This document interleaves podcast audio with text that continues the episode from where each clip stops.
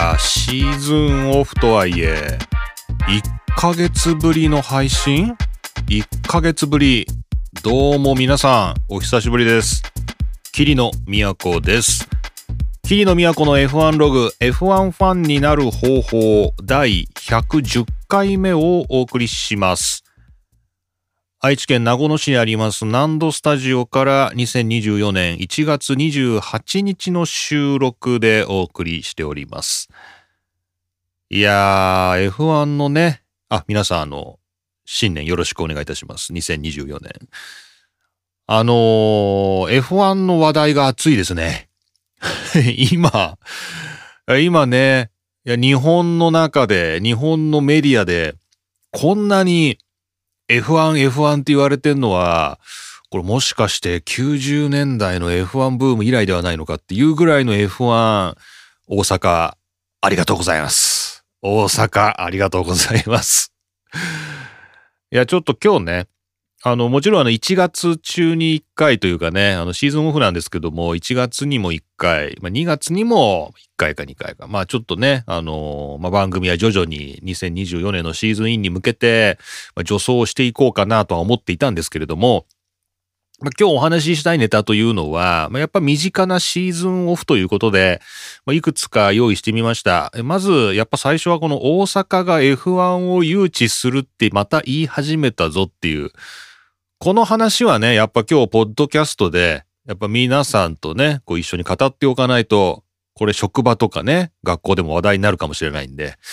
この話はやっぱ欠かせないですよね。大阪の エフワン 誘致、今暑いですね。いや、大阪ありがとうございます。あの、僕、エド・シーランのライブで大阪行ってきて、久しぶりの大阪だったんですけどね、あのー、なんかすごい、うん、栄えて、出ましたね。北のあたりもね。北ってね、あの、梅田のあたりとかね。わ、こんななんだ、今、みたいな感じでね、ちょっと大阪、大阪さん勢いあるんですかね。万博のね、あのー、サインっていうんですか、こういろんな看板もたくさん出てましてね。あ、本当に万博やるんだなとか、やっぱ大阪行かないとわかんない、この肌感覚でね、わかんないことたくさんありましたけどね。いや、もうエド・シーランのライブは最高でしたけれども、まあ、エフワン の誘致はどうだろうなっていうね、ちょっと エフワン の話ですね。大阪と エフワン の話を今日最初にして、で、あと、ダゾーンの値上げっていうのはですね、またありましたね、発表が。いちがつに入ってからね。で、このダゾーンが値上げするということで、あの、この関連サービスも全部値上がりするということで、まあ皆さん、ね、僕も含めてですけど、エフワン をどう見るかっていうね、話が、また結構深刻になってきたんで、これもまた今日お話ししたいですよね。で、エフワン 的な話題としては、あの、トロロッソ改め、アルファタウリ改め、ビザキャッシュアップ アールビー っていうね、チーム名になるらしいっていう。まあ、こ, この件も、まあ、この前、つい先日かな、明らかになったんで、まあ、これもちょっとやっぱ話しときたいですよね、今ね。なので、まあ、あとお便り、まあ、お便り、メッセージ、ツイート、トゥート、まあ、そのあたりも、あの、たくさんのいただいてますので、ちょそのあたりもご紹介して、ちょっとまた気分を盛り上げていきたいということで、まあ、今日の話題としては、そんな感じですか？まずは、大阪の エフワン の誘致の話をして、で、ダゾーンの値上げで、これから僕ら何で エフワン を見ていけばいいんだって話をして、で、えー、アルファタウリの解明ですね。これは一体何なのかっていう話をして、で、お便りメッセージで盛り上がって終わると。まあ、こんな感じでシーズンオフ過ごしていこうかなと思います。よろしくお願いいたします。えというわけで、桐野都の エフワン ログ、エフワン ファンになる方法だいひゃくじゅっかいめ。今回もよろしくお願いします。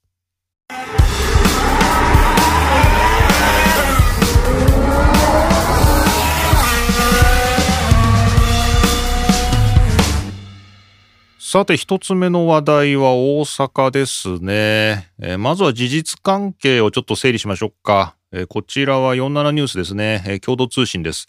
にせんにじゅうよねんいちがつにじゅうさんにち、大阪観光局 エフワン 誘致を正式表明。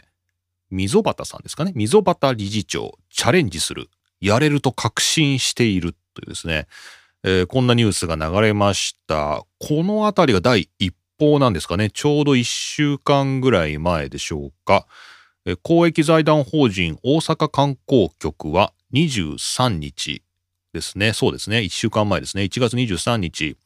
大阪市内で記者会見を開き、モータースポーツ エフワン を誘致すると正式に発表したという。視力を尽くせば絶対に実現する。やれると確信していると試験を述べたというですね。まあ、理事長がそのようにまあおっしゃったということですね。えー、まあこれが最初のあれですか エフワン っていう言葉が久しぶりに日本のマスメディアにこう エフワン、エフワン、エフワン って出るようになったあの最初のきっかけですかね。ありがとうございます。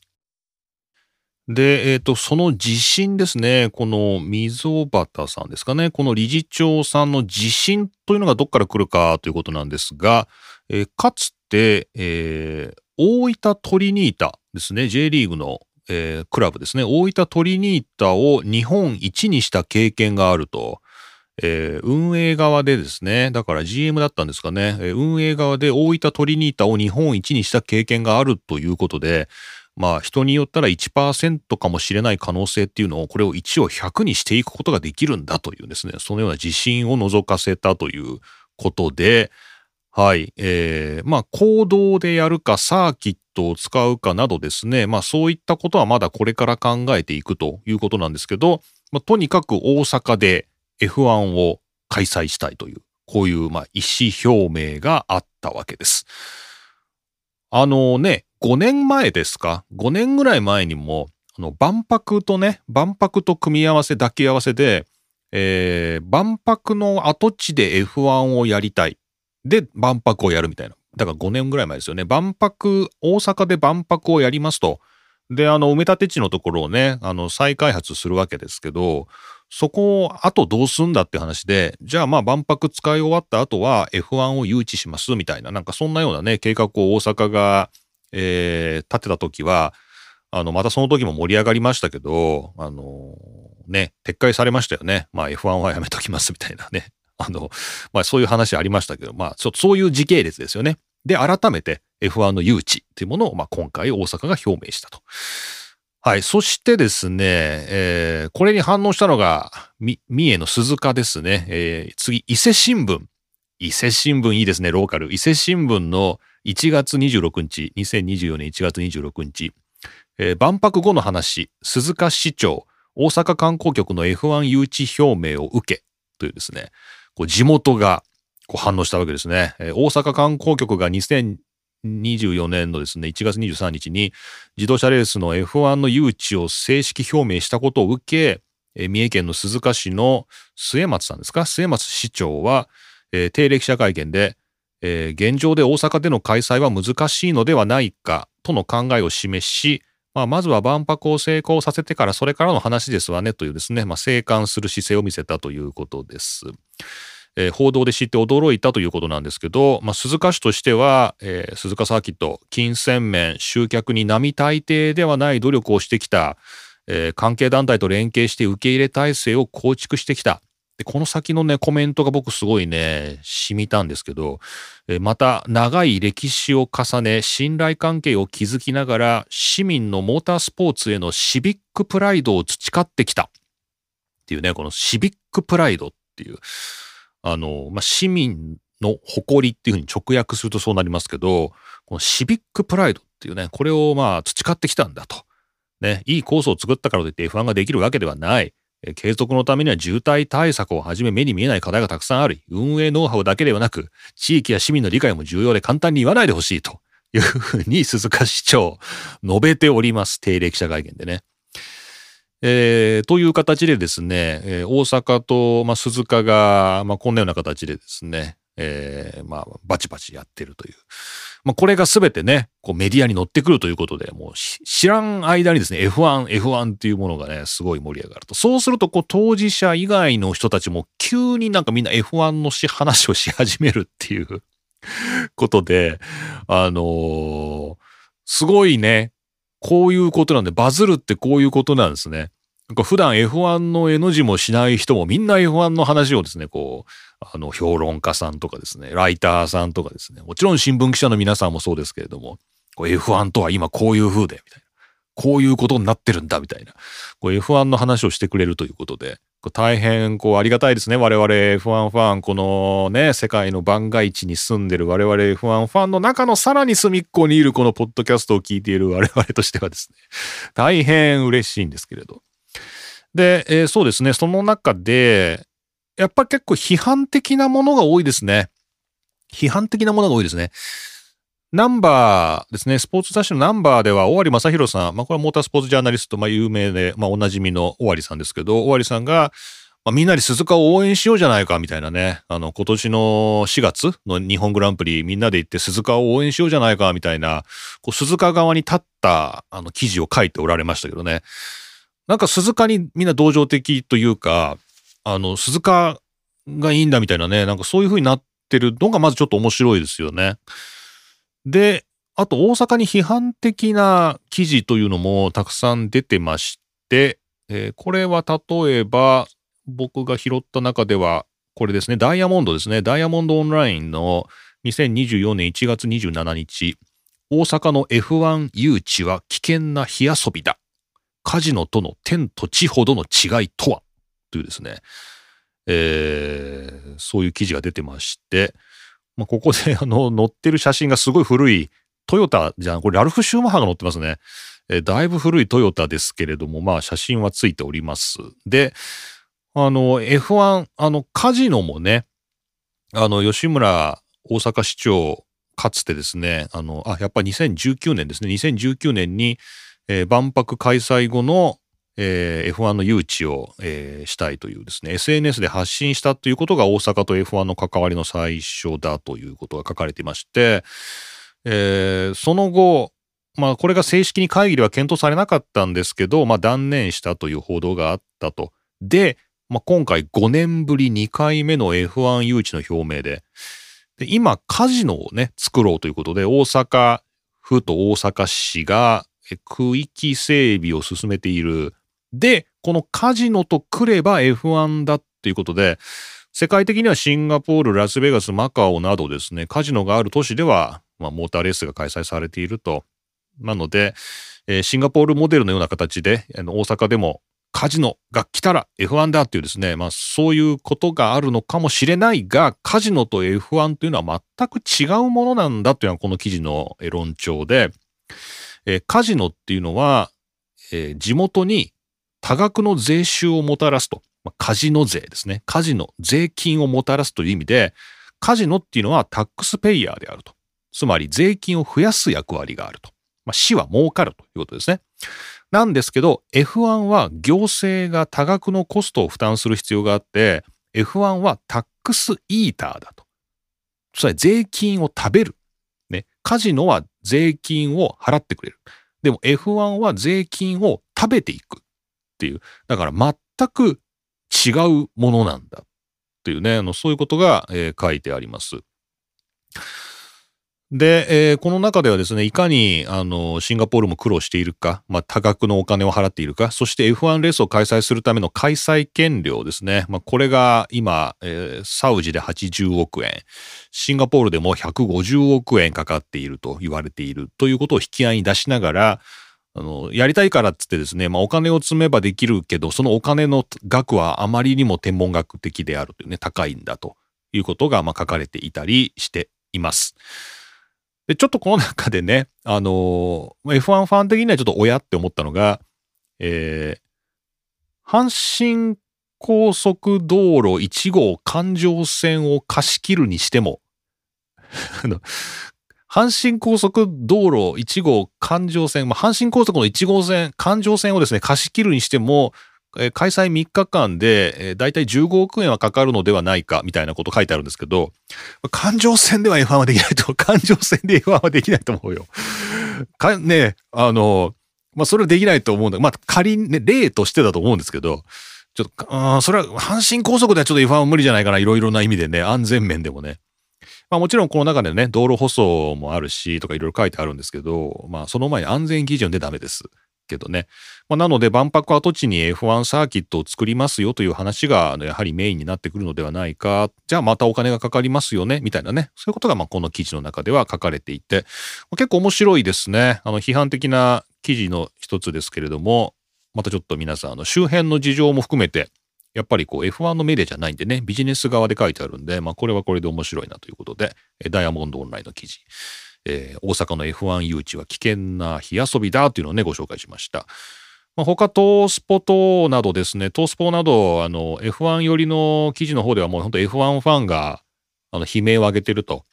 あのいう多いですね記事がね。えー、中日スポーツとかですね、トースポとかまあ同じですけど、まあそのあたりでは。えっと、鈴鹿の エフワン の開催契約が、えっと、間もなく切れるんですよね。で、そこの切れるタイミングで大阪が名乗りを上げると、大阪と鈴鹿で開催権料の、まあ、釣り上げ合戦というかね、リバティとしては釣り上げすることができるんで、そうすると、まあ、鈴鹿が払えなくて大阪が払うよってことになるんだけど、大阪がやっぱりやめ、や、やめますみたいな、できませんでしたってことになると、結果としてあら不思議日本から エフワン が消えていたみたいな、なんかそういうことになるんじゃないかみたいなですね、えー、そんなような、まあ、大阪に対する不信感が反映されたような記事もありました。まあ、そのあたりを本当にこのいっしゅうかんぐらいですか、まあ、ざーっとまあブラウズしていたっていうのがね、あのー、まあ正直なところなんですけど、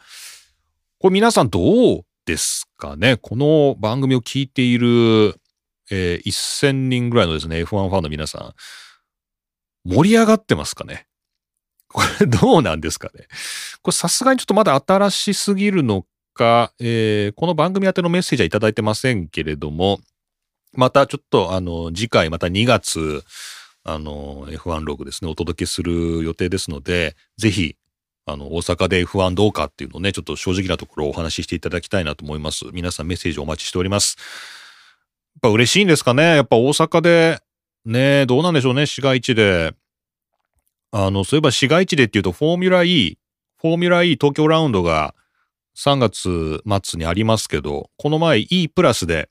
えー、だいさん希望ぐらい前ですかね、なんか入れてあのー、チケットのねありましたけど、あの全部外れましたよね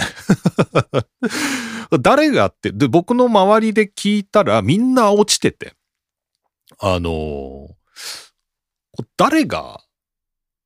フォーミュラ E ね東京でねあの誰が見れるんだろうみたいな、なんかちょっとそういう不思議なことになってて、なんか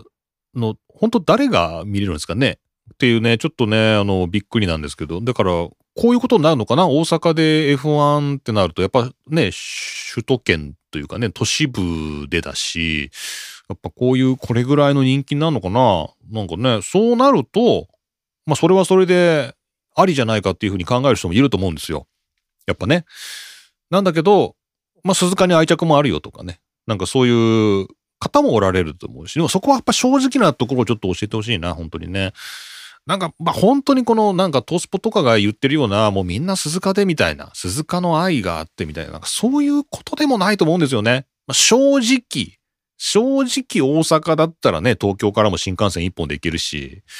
いや全然いいじゃないかっていうね、なんかそういう声もありそうですけどね。さあどうなるんでしょうかということで、はい、えー、一つ目の話題は、まあ、皆さんに対する問いかけ含めまして、えー、この大阪での エフワン 今盛り上がってるというね、まあ、盛り上がってるのは何が盛り上がってるかって エフワン をやるぞって盛り上がってんじゃなくて、本当みたいな、大丈夫みたいなね、そういうことで盛り上がってるというお話、一つ目お話ししました。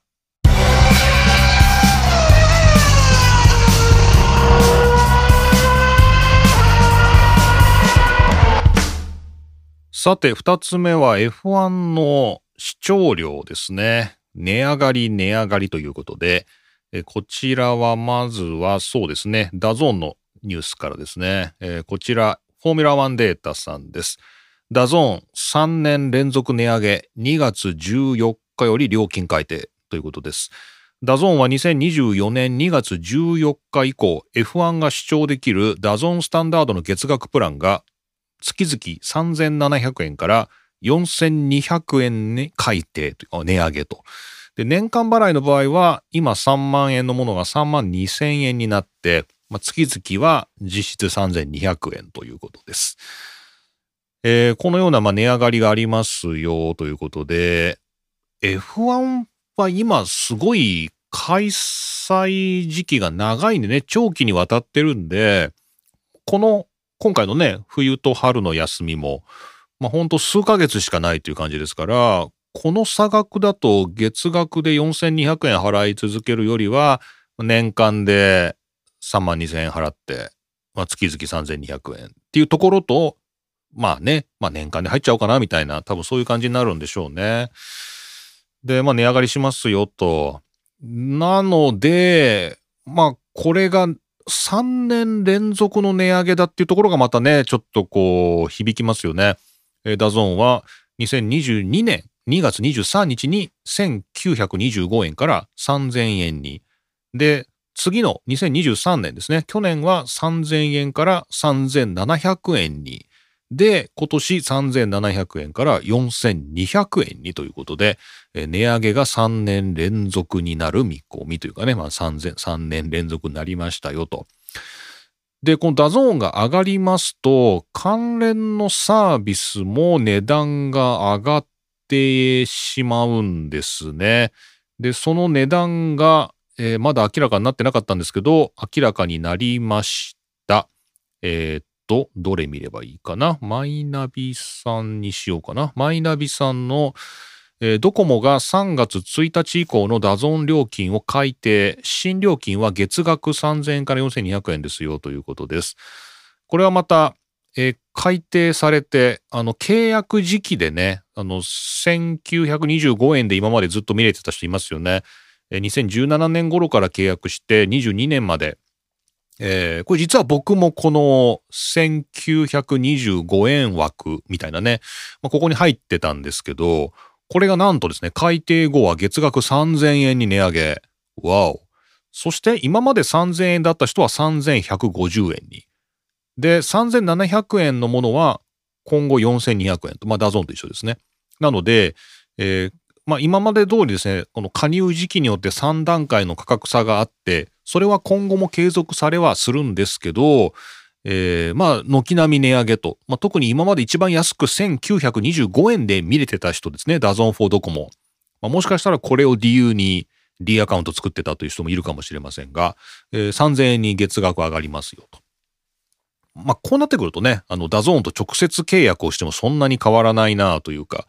ね、あんまメリットが見出せないなという価格になってきているかもしれません。が、まあ、月額でという意味ではいいんですけど、でもやめたら終わりですからね。えー、そして、えー、au も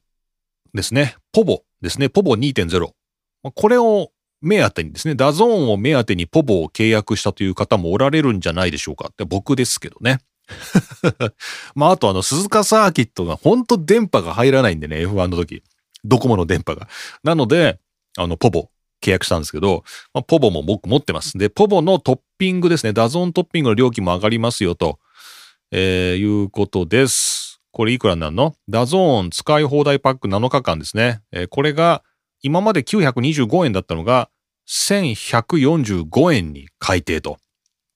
うん。まあ、まあまあまあまあまあまあまあ、なのかかんね。まあ、せんひゃくよんじゅうごえんということで、こちらさんがつついたちからの新料金ということです。はい。というわけでね、軒並みこのダゾーンの値上げの余波で、もうさすがにドコモもその価格差を吸収できなくなるのかね、えー、さんぜんえん以上になってしまいますということです。そしてなんとですね、フジテレビネクストも値上げということで、ねえ、えー、これもちょっとびっくりしましたけども、えー、フジテレビネクストは、これが、えーっと、しがつからですか、えー、フジテレビネクストライブプレミアム、ネクスト単体契約で今まで月々せんさんびゃくにじゅうえんだったものがせんきゅうひゃくはちじゅうえんに。うん。そしてワンツーネクストさんチャンネルセットが今までせんろっぴゃくごじゅうえんだったものがにせんさんびゃくじゅうえんにということです。ので、まあ、ダゾーンに比べるとだいぶ、なんかお手頃価格に見えますが、えー、っとろっぴゃくろくじゅうえんの値上げなんですね。こうネクスト単体で契約しててもワンツーネクスト見ててもろっぴゃくろくじゅうえんの毎月の値上げということです。なるほど。でもまあこれ値上げをするということは放送するってことですね。にせんにじゅうよねんもね、放送すると。まあこれはありがたいですけれども、え、しないのする、するよね。だそこは、あの、なんか明言されてんのされてないのわかんないんだけど。まあとりあえず エフワン 中継を含めてということですけど、まあ ネクスト、えー、値上げですね、ということです。はい。というわけで、おおむね日本で エフワン を生中継で見ようってなると、まあ、今上げたサービスですね。ダゾーンと直接契約するか、まあ、ドコモを通じて契約するか、あとポボですね。au で契約するか、まあ、あるいはフジテレビネクストで見るかというところで、あの、まあ、軒並み値上げと、えー、いうことになりました。で、この背景なんですけど、まあ、これちょっと全然違うニュースですけど、フォーブスですね。フォーブスジャパンで、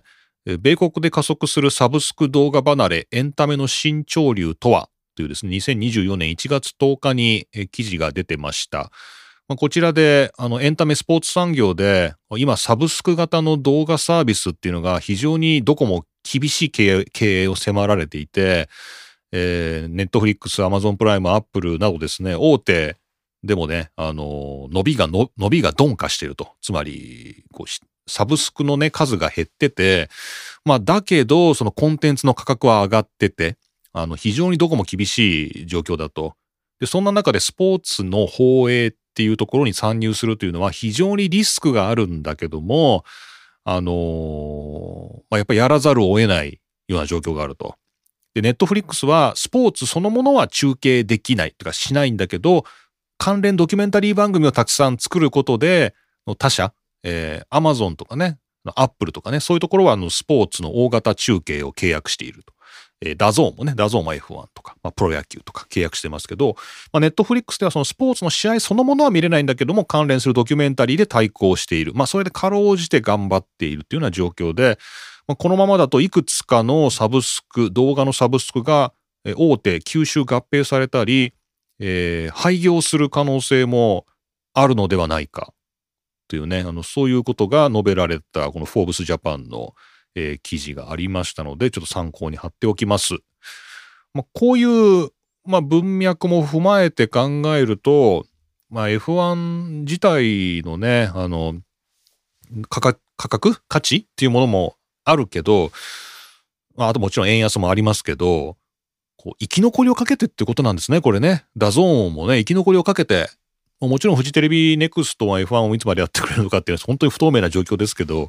生き残りをかけて各社ね、今戦っているっていう中で、まあ、どこもやっぱ値段は上げたくないとは思うんですけど、まあ、上げざるを得ないっていうね、ことになっているという、まあそういうどうも文脈もあるみたいですね。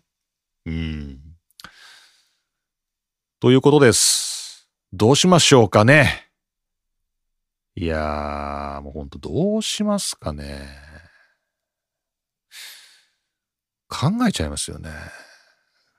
でね、あの、ちょっと気が早いですけど、ちょっとメッセージもいただいてますんで、ちょっとお便り、この、ちょっと中継どうしようかっていう話ね、ちょっとご紹介したいと思います。こちら、えー、っと、群馬県にお住まいの赤木群馬さん、あ、ありがとうございます。えー、群馬県赤木群馬さんといえばね、あの、ひゃっかいめのお便りだったっていうね、ひゃくつうめのお便りだったっていうことで、ありがとうございます。明けましておめでとうございます。赤木群馬です。まさかのひゃっかいめの投稿に当たってしまって気を良くしてまた投稿しちゃいますというね、ありがとうございます。えー、皆さんはどのような方法で エフワン 中継を見ているんでしょうか。ダゾーン、フジテレビネクストを通常通り見ている人がほとんどでしょうか。私も愛知県のラルフさんと同じように YouTube でスポルティ、スポーツライブですね。スポーツライブというアマチュアの方が多分 Excel を駆使したラップタイミングをオンタイムで見ながらレースをイメージしながら見ていますと。YouTube でね、アマチュアの方がやってるやつで見ていると。え、そしてレース終了後いちじかんごぐらいで配信される エフワン オフィシャルの YouTube ダイジェスト映像を見て内容を復習します。うん、その後いちにちごぐらいにまたまた YouTube で エフワンビー チャンネルという角田祐希推しの YouTuber が角田のレース内容を詳しく説明してくれるのを見て、角田くんの成長を確認するのがルーティーンです。えー、まさにダゾーン、フジテレビネクストなしで無料の YouTube だけで緩くではありますが、えー、十分 エフワン を楽しめている私の観戦方法ですと。えー、皆さんはフルレースをペーパービューで観戦している方がほとんどでしょうか。他にどんな エフワン の観戦の方法があるのかとても興味があります。よろしくお願いします。ということで、えー、群馬県の赤木群馬さん、どうもありがとうございました。このね、スポーツライブですか？これね、また別のリスナーさんからもね、お便りいただいてるんですよね。こちらもちょっとご紹介します。福岡県にお住まいのテルリンさんです。ありがとうございます。えー、テルリンです。えー、前回 YouTube での エフワン ライブが話題になっていましたねっていう、そうですね。私のおすすめは以下のふたつです。ということで、えー、ひとつめがですね、このスポーツライブ。えー、これさっき赤木群馬さんがご紹介してくれたやつと同じチャンネルですよね。えー、登録者数も多く、おおむね毎戦、フリー走行から決勝まで専門的にわかりやすくライブをされていますと。これね、スポーツライブ見てみると、あの映像なし。っていうね、映像ないんですけど、ライブタイミングみたいなね、画面と、あと視聴者のコメントっていうのをね、出しながら、えー、実況されてるんですね。そしてふたつめがですね、自動車ライター&イラストレーターの伊藤あずささんですかね。えー、っと、一応調べておきましょうか。伊藤あずささんですね。伊藤あずささん、えー、自動車ジャーナリスト兼イラストレーターさんの伊藤あずささんが、えー、耐久レースの取材などで被らなければ、えー、エフワン もライブをされてて、女性ならでは、えー、可愛らしくどのドライバーもみんな頑張れと応援されているのが人気だと思いますということで、えー、ふたつチャンネル、えー、テルリンさんご紹介いただきました。えー、これね、ちょっとまたじゃあこの番組のショーノートにねリンク貼っときますね。このスポーツライブ エフワン、 あと、えー、赤木群馬さんがご紹介していただいた エフワンビー チャンネルですね。そして伊藤あずささんの、えー、YouTube チャンネルですね。このみっつちょっと貼っときます。まあ、こういう選択肢もあるよと、えー、いうことで、えー、いろいろな草の根の知恵がですね、集ってますけれど。あのね、僕、僕からね、一つ追加だと、これあの、本当愛知県のラルフさんがね、日本グランプリで、あの月額さんびゃくにじゅうえんのね、あの エフワン 公式の、あの、ライブタイミングが見れる、あのサブスク。僕もね、それであの、契約してみましたっていうブログ書きましたけどね、えー、そのさんびゃくにじゅうえんで、とりあえず音だけ聞けるっていうね、あの、ラジオが聞ける。英語、ただし英語なんですけど、あの、それが、あの、僕は入れていいんじゃないかなと、この エフワン をね、中継を楽しむっていう方法の中に、見れないんだけど聞けるっていう、これも入れていいんじゃないかなっていうね、気がしますけど。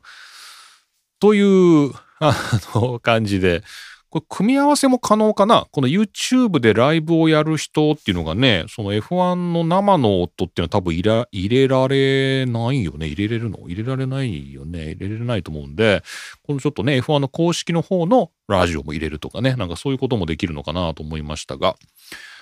はい、というわけです。これ皆さんどうしますか？いやもうね、これはね、きついね。いや、ダゾーンね、こう、他のスポーツね、まあやっぱメインはプロ野球なのかな。まあプロ野球とかね、見てる人ってダゾーンで、まあ エフワン も野球も見れるからちょうどいいや、みたいなね、ところあるかもしれないですけど、エフワン だけでっていうとね、なかなかこれは、厳しいとこありますよね。ちょっと考えます。ちょっと考えます。僕はあの、エフワン の公式のサブスクは今年も入ろうと思ってて、去年実験的ににかげつぐらい入ったんですけど、これはもう年間契約でね、まだいくらになるかわからないですけども、年間契約で入ろうかなと。で、毎回ね、あの、ラジオは聞けるようにしようかなっていうね、あの、ラジオっていうのはあの、えー、っと、エフワン の中継の英語版の音ですね。音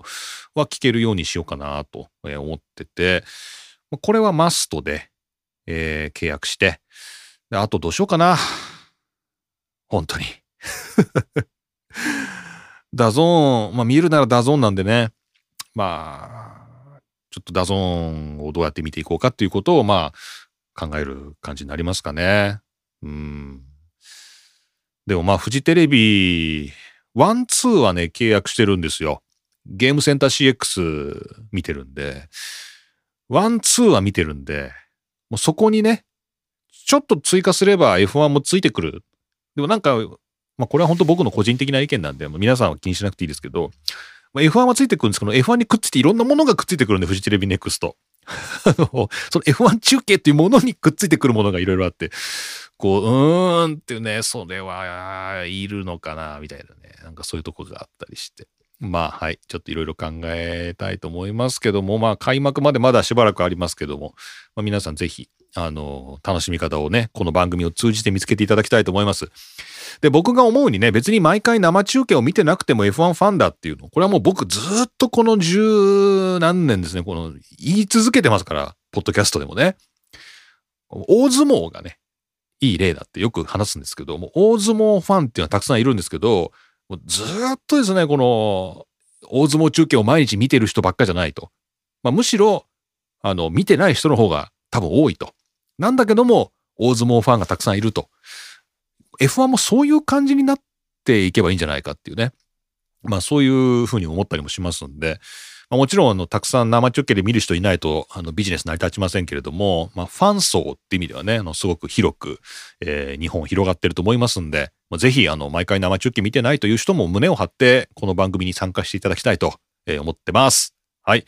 というわけで、ダゾーンの値上げ、フジテレビネクストの値上げ、えー、さらに、まあ、いくつかおすすめの YouTube チャンネルを教えていただきましたので、合わせて紹介しました。もし皆さんもおすすめの エフワン の関連 YouTube チャンネルありましたら、ぜひ教えてください。僕はみっつとも知りませんでした。ありがとうございます。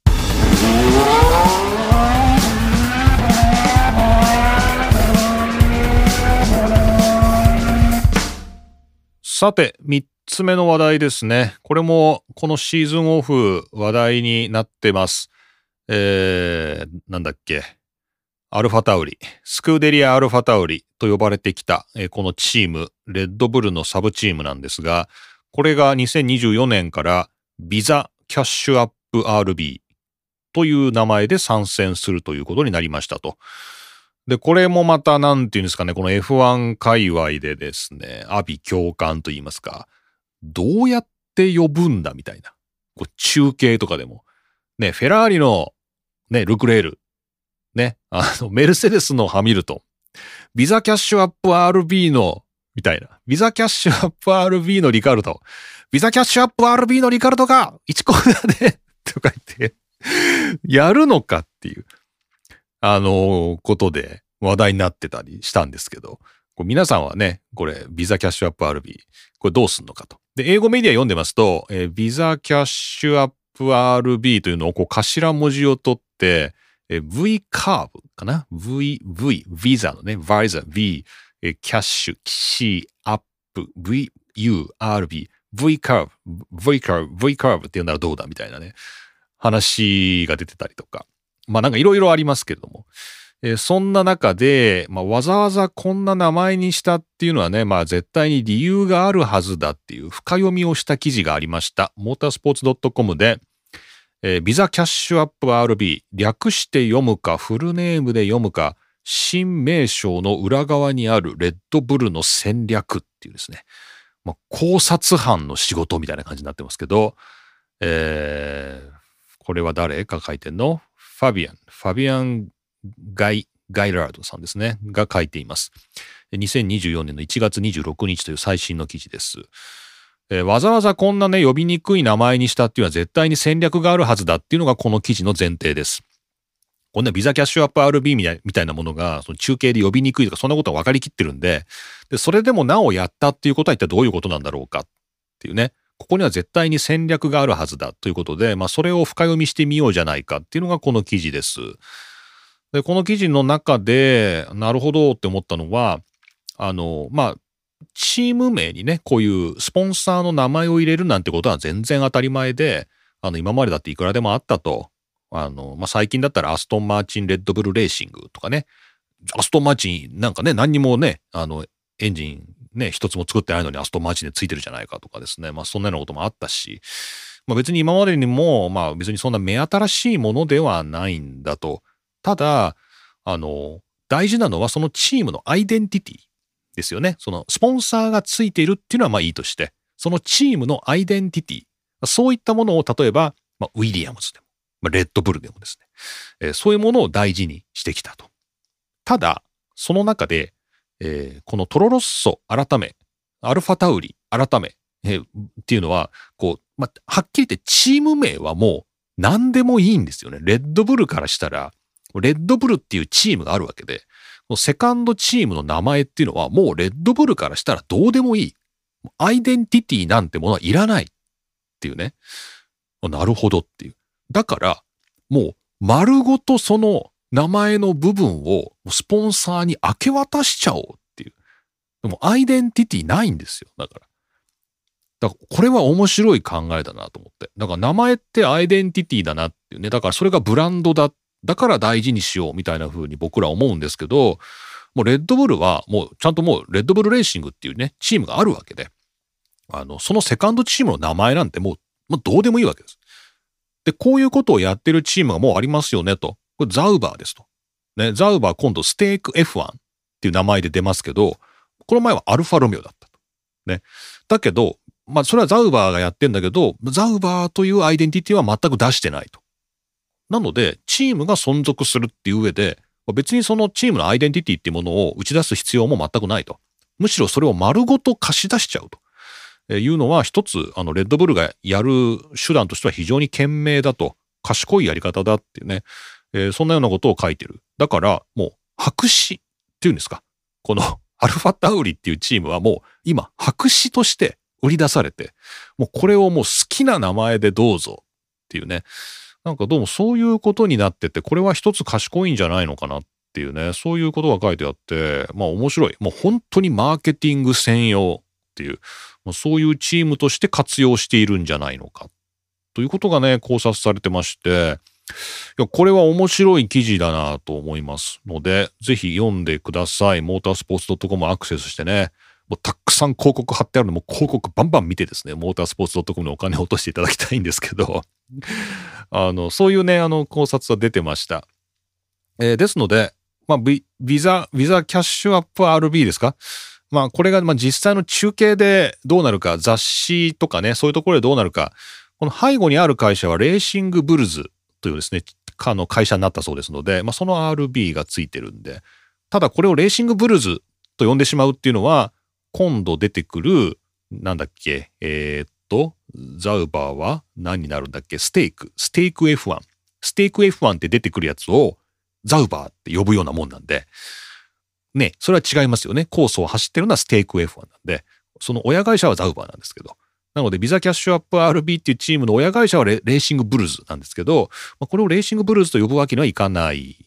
で、かといって アールビー と呼ぶと、これはレッドブルとね、混ざっちゃうから、これも戦略だろうと。あえてね。あの アールビー と呼ばせないようにしたと。んっていうですね、まあ本当にこう、なんていうんですか、駆け引きというか、もう戦略がこう、もう込められた名前じゃないのかって。ただそれがうまくいくのかどうかということまではここでは書かれてなくて、まあ、ただこの狙い、戦略っていうのを考察したっていうね、記事でした。はい。なので、ビザキャッシュアップ アールビー というね、あのー、もうこの、すでにこの、このポッドキャストの中でもビザキャッシュアップ アールビー っていうのも今ねじゅっかい以上繰り返してるわけでね、あのそういう意味では本当に、まあ、そういう戦略、白紙としてね、トロロッソを白紙にして、そこを丸ごともうアイデンティティいらないんで丸ごとスポンサーに売り出したっていう、なんかねそういうやり方なんだなということで一つご紹介しました。はい。というわけで、えー、こちら、モータースポーツ .com2024年1月26日、ビザキャッシュアップ アールビー 新名称の裏側にあるレッドブルの戦略という記事ご紹介しました。Really, really, really good. Well done, mate. Well done. Great. はい。お便りメッセージご紹介していきます。ありがとうございます。この番組宛てのメッセージ、Google フォームで受け付けています。他、マシュマロ、E メール、Twitter、改め X、ハッシュタグ エフワン ログ、マストドンでもハッシュタグ エフワン ログで受け付けています。よろしくお願いします。えー、一つ目こちら、兵庫県にお住まいの深夜 S さんです。ありがとうございます。桐野さん、明けましておめでとうございます。きゅうねん中はお世話になりました。深夜 S です。明けましておめでとうございます。しかし新年早々悲惨な出来事が多すぎですね。大晦日はゆっくり紅白歌合戦を見て楽しみましたが、元旦の午後からはテレビやネットに目を疑うような光景がバンバン飛び込んできた正月でした。うん。今年はあまり良い年ではないのでしょうか。エフワン 界や日本グランプリに悪いことが起こらないように初詣で祈っておきました。ありがとうございます。本日はいちがつよっか仕事始めですが、さすがに仕事もなく、仕事中にこのお手紙をこっそり書いております。録画しているフジテレビネクストの エフワン 総集編を正月三が日に見ようと思っていましたが、家族からもう エフワン 終わったんちゃうのとか、また見るの結果知ってるやろと苦情が出たため、開幕からモナコグランプリまでしか見ることができず、残りよじかんぶんはよじかんまだよじかんあんの残りよじかんぶんはむいかからの連休にでも見ようかなと思っていますが、どうかなと。果たして見られたんでしょうか。さて、今回ひゃくじゅっかいめということで、カーナンバーじゅうといえば私は小林カムイですね。うん。同じ兵庫県出身ということもあり、親しみを感じ応援し、現地観戦したにせんじゅうにねんの日本グランプリでのさんい表彰台はとても良かったです。何よりも帰宅後の録画チェックで、私と友人が国際映像に映ったことが一番の思い出で、会社の エフワン 好きに見せまくっていたことを覚えています。ザウバーの T シャツとキャップ、友人が日の丸のタオルを掲げてアピールしているところがカメラマンの目に留まったんでしょうか。小林カムイを応援していたからこそ映ったんじゃないでしょうかね。それではあときゅうじゅうにち余りとなりました日本グランプリでお目にかかれますことを楽しみにしております。えー、新年のご挨拶までということで、兵庫県にお住まいの深夜 S さん、どうもありがとうございました。ねえ、本当にね、今日だって、今日いちがつにじゅうはちにちですけど、なんか首都圏でね、しんどよんということで、これ、東京のあたりでね、聞いておられる方たくさんいると思いますけれどもね、大丈夫でしょうか。まあなんかそういう感じのね、新年なんですけど、ね、まあじゃあカーナンバーじゅうですね。じゅう。え、今日はひゃくじゅっかいめなんでね、カーナンバーじゅうといえば、小林カムイということで、ねえ、表彰台さんいね、ありましたね。ああいう時にこう国際映像に映るとちょっと嬉しいですよね。僕ね、エフワン では映ったことないと思うんですけど、何で、あれかな、あれだ、ラグビーのワールドカップでね、スタンドバンって映った時に僕がバンって真ん中にいたっていう、これもあの、いろんな人に見せまくって自慢してましたね。当時ね。はい。というミーハーな話でした。はい。新アイスさん、じゃあまたよろしくお願いします。ありがとうございます。今年もよろしく。そして、でこちら東京都にお住まいのハシムさんです。ありがとうございます。桐野先生、にせんにじゅうよねんシーズン本年もよろしくお願いいたします。よろしくお願いいたします。今シーズンはルーキー不在どころか前年からのチーム間移籍もないという稀なシーズンイン。そうですね。ドライバーのラインナップが全く去年と変わらないっていう、これ エフワン 史上初らしいですね。はい。古参の方々にはあの人が行ってしまってからさんじゅうねんという節目のシーズンですね。うん。最近 エフワン を見始めた方やにせんねんだいになってから見始めた方々が エフワン 界では昨日のことのように語られているあの人、アイルトン・セナについてどんな印象を持っているのか聞いてみたい古参の谷世代の私です。こちらでもごがつ頃にお便りでセナを語ろう企画などやってみてはいかがでしょうかというね。いいですね。でも30、でも30周年、さんじゅうねんも経った。せんきゅうひゃくきゅうじゅうよんですか。そうですか。さんじゅうねんですか。やりましょうか。企画ね。えー、セナを語ろうという企画ね。ちょっとこれは若い世代からもたくさんいただきたいですけどね。さて、えー、今月、実は今日が最終日ですね。いちがつにじゅうさんにちからにじゅうはちにちまで、えー、写真家、熱田守さんの写真集 ピーワン 発刊記念の写真展が東京港区北青山で開かれるようですね。ちょうど今日最終日ですね。えー、エフワン 不足となるこの時期、ご都合つく方は足を運んでみてはいかがでしょうかと。安全のもと熱い走りと心から笑えるエピソードがあふれるにせんにじゅうよねんシーズンになるといいですね。ということで、えー、新年の挨拶いただきました。ハシムさんどうもありがとうございました。そうか、さんじゅうねんかっていうね、なんかすごい歴史感じちゃいますけどね。ちょっとまたじゃあごがつ頃にということで。で、ちょっとすいません、厚田さんの写真展ね、あの、今日最終日、ごめん、ごめんっていう感じなんですけど、あの、ご覧になった方いるんじゃないかな。僕もちょっと記事で見ましたけどね。あの、また、ちょっと参加された方、感想を教えていただけると嬉しいです。ありがとうございます。はい。にせんにじゅうよねんシーズンね。ちょっと今年も楽しくいきたいですね。よろしくお願いします。そして、えー、こちら、福岡県にお住まいのテルリンさんです。ありがとうございます。テルリンさん、さっき、あれテルリンさん、さっきね、あのー、YouTube の エフワン ライブと、あの、伊藤あずささんのチャンネルご紹介いただきましたけれども、こちらでは、あの、テーマお便りいただいてます。ありがとうございます。明けましておめでとうございます。おめでとうございます。前回のカーナンバーきゅうでにせんねんに ビーエムダブリュー ウィリアムズに乗っていたミックの叔父ことラルフ・シューマッハをお便りすることを年末年始のバタバタで忘れていたテルリンです。ラルフね、ラルフきゅうばんだったんですね。じゃあそれも受付で、はい、きゅうといえばラルフ・シューマッハでね。えー、今回のカーナンバーじゅうはお便り多いと思いますが、やはり小林カムイです。なるほどね。えー、たられば言えばキリがないですが、トヨタが撤退しなければカムイは優勝できていたのではと今でも思って妄想しています。またトヨタ撤退後は エフワン が諦めきれず、マクラーレンで走るためにホンダへ嘆願に行ったり、えー、ロズベルグ突然の引退時は本気か遊びなのか、えー、公認として エスエヌエス でアピール。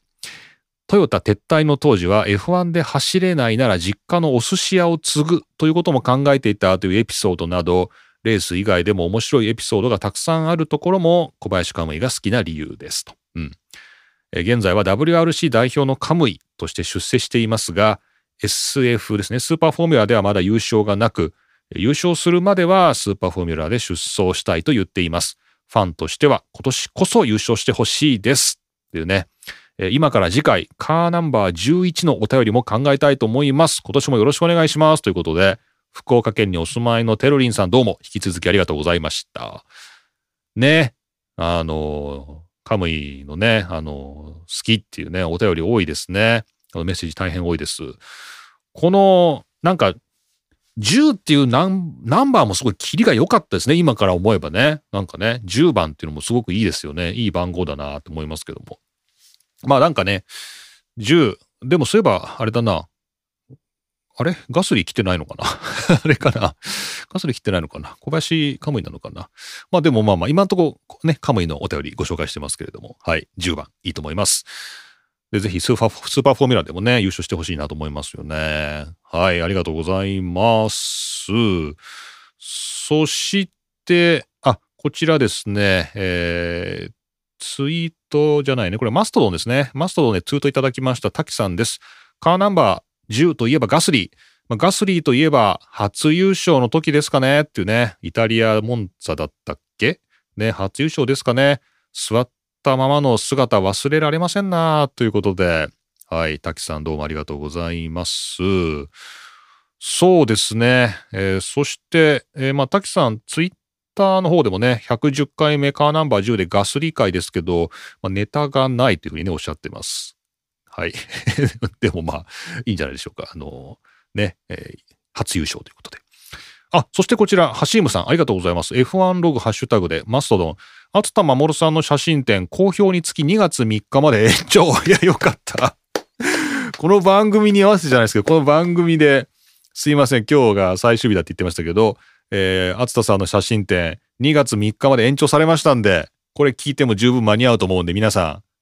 ちょっと青山の方へ足を運んでください。ありがとうございます。えー、そしてこちら、えーと、こちらマストとね、滝さんですね、えー、ハッシュタグ エフワン ログ、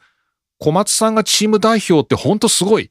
今年のハースは目が離せないなと思いつつ、ギュンターさんが離職。彼の姿が見られないのはちょっと寂しくもありますねということで、そうだった、ハースの代表に小松さんが就任したんでしたね。これも今日のビッグトピックだったんじゃないの忘れてたけど、そうだよね。いやー、これはじゃあちょっとまた皆さんからの感想も交えてにがつにお送りしたいんで、ちょっと皆さんぜひ、この小松さんの件ね、ちょっとまた教えてほしいですね。そうでした。ね、そうでしたよ。ね、大阪の エフワン 誘致の話とか、まあ、しちゃったけど、ね、ダゾーンの値上げの話しちゃったけど、そこいらなかったから。小松さんの話した方がよかったかもしれない。すいません。すいません、小松さんね。ハースの代表就任ということでおめでとうございます。まあ大変だと思いますけどね。ぜひ頑張っていただきたいと思います。はい。そして、あ、こちら、えー、新 アイエス さん、兵庫県。えっと、訂正のお便りです。えっと、カーナンバーじゅうの小林カムイでしたけれども、にせんじゅうにねん鈴鹿でさんい表彰台の時はカーナンバーじゅうよんでした。ありがとうございます。いいですね。このなんかリアルタイムに皆さんからのこの、なんかね、訂正が入ってきているかのような、この構成。いいですね。こういうライブ感があっていいですね。この、このノリまた行きましょう。今後もね、やっていきましょう。はい。ありがとうございます。ということでした。はい。そして、こちらちょっと違うネタですけども、ジーフさんです。ツイッターでいただきました。えー、エイチアンドエム に エフワン 公式の謎パーカーがあると聞いてやってきた。けど、このサーキットはどこっていう、あのー、これ実は、あのー、僕ツイートをね、リツイート、まあなんかもう X をリポストしたんですけど、フォーミュラワンっていうですね、あのー、パーカーなんですけど、このサーキットのレイアウトが、こう、謎だって言うんですよね。で、これって、これどこ?これ本当わかんないんだけど、僕最初ね、これ、あの、フォーミュラワン since せんきゅうひゃくごじゅうって書いてあるんで、せんきゅうひゃくごじゅうねんからって書いてあるから、これはシルバーストーンなのかなってね、あの、シルバーストーンの昔のレイアウトなのかなって、あの、思ったんですけど、違うみたいなんですよね。このウィキペディアに、あの、せんきゅうひゃくごじゅうねんの開業当時のね、あの、開業のあたりのあるんですけど、全然違う形してるんで、これはどうもシルバーストーンではないみたいで、これちょっとあの、わかる方、教えてください。すいません。あの、この エイチアンドエム の謎パーカーのレイアウトどこかってちょっと教えていただきたいです。すいません。あの、よろしくお願いします。教えてください。はい、えー、そんな感じでしょうか。はい、そんな感じで皆さんからのメッセージご紹介できたと思います。ありがとうございます。今回も賑やかでしたね。えー、番組宛てのお便りは Google フォームで受け付けています。匿名がという方はマシュマロでお送りください。他、X、Twitter、マストドンではハッシュタグ エフワン ログでお願いします。ハッシュタグ エフワン ログでお願いします。他は E メールでも受け付けていますし、ディーエム で送っていただいても構いません。えー、文字という形でね、送っていただければ番組でどんどん紹介していきます。今回ちょっとあと訂正が訂正がみたいなたくさんありましたけど、もうどんどんそういうものもあの短文で送っていただければありがたいですので、あの、あんまりこう、気合を入れたね、長文だけでなく、あの、短くさっとね、送るみたいな、そういうこともぜひ、えー、皆さんお待ちしております。というわけでした。ありがとうございました。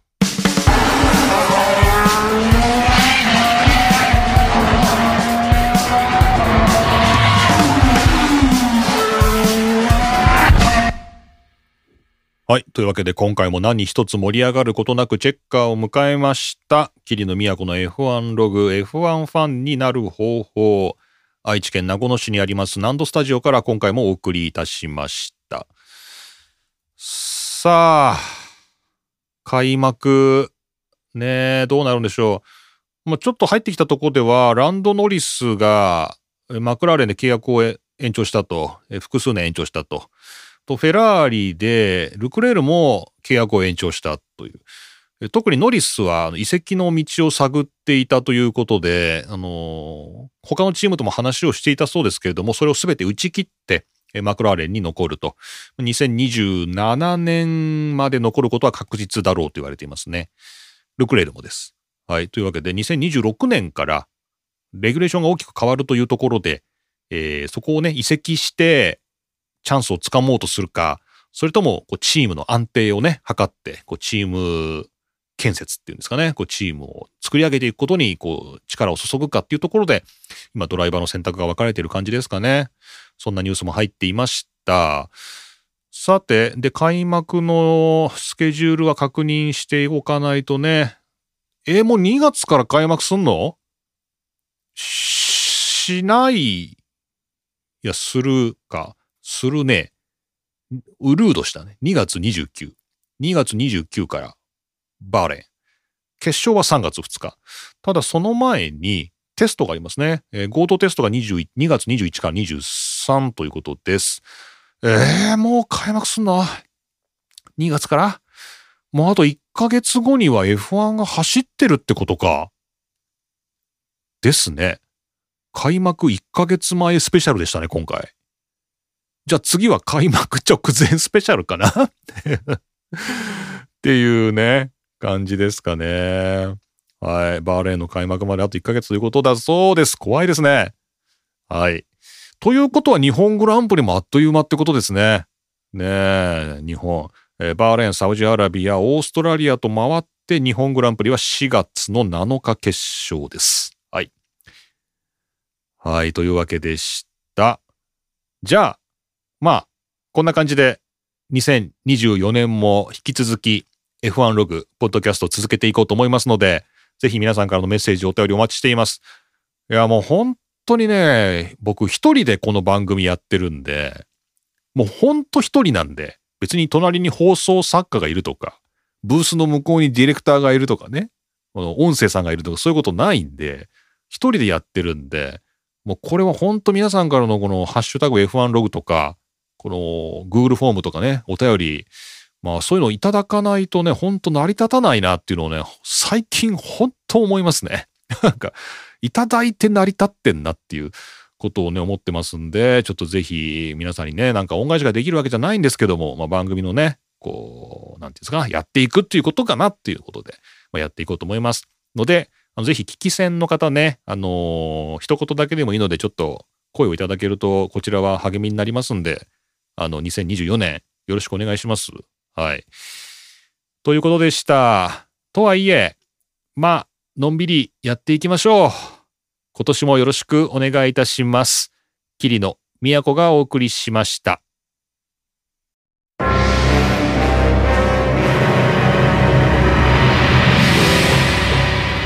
きゅうさんきゅうさ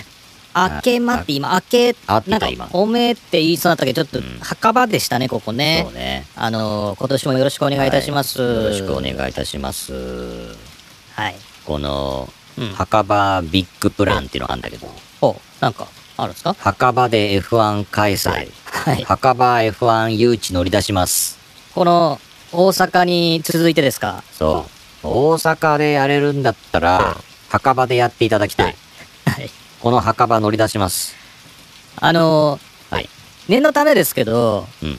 鈴鹿と大阪が揉めてるのは、うん、こうグランプリいっかい国一開催の原則があるんで、そうね。まあ、鈴鹿でやれば、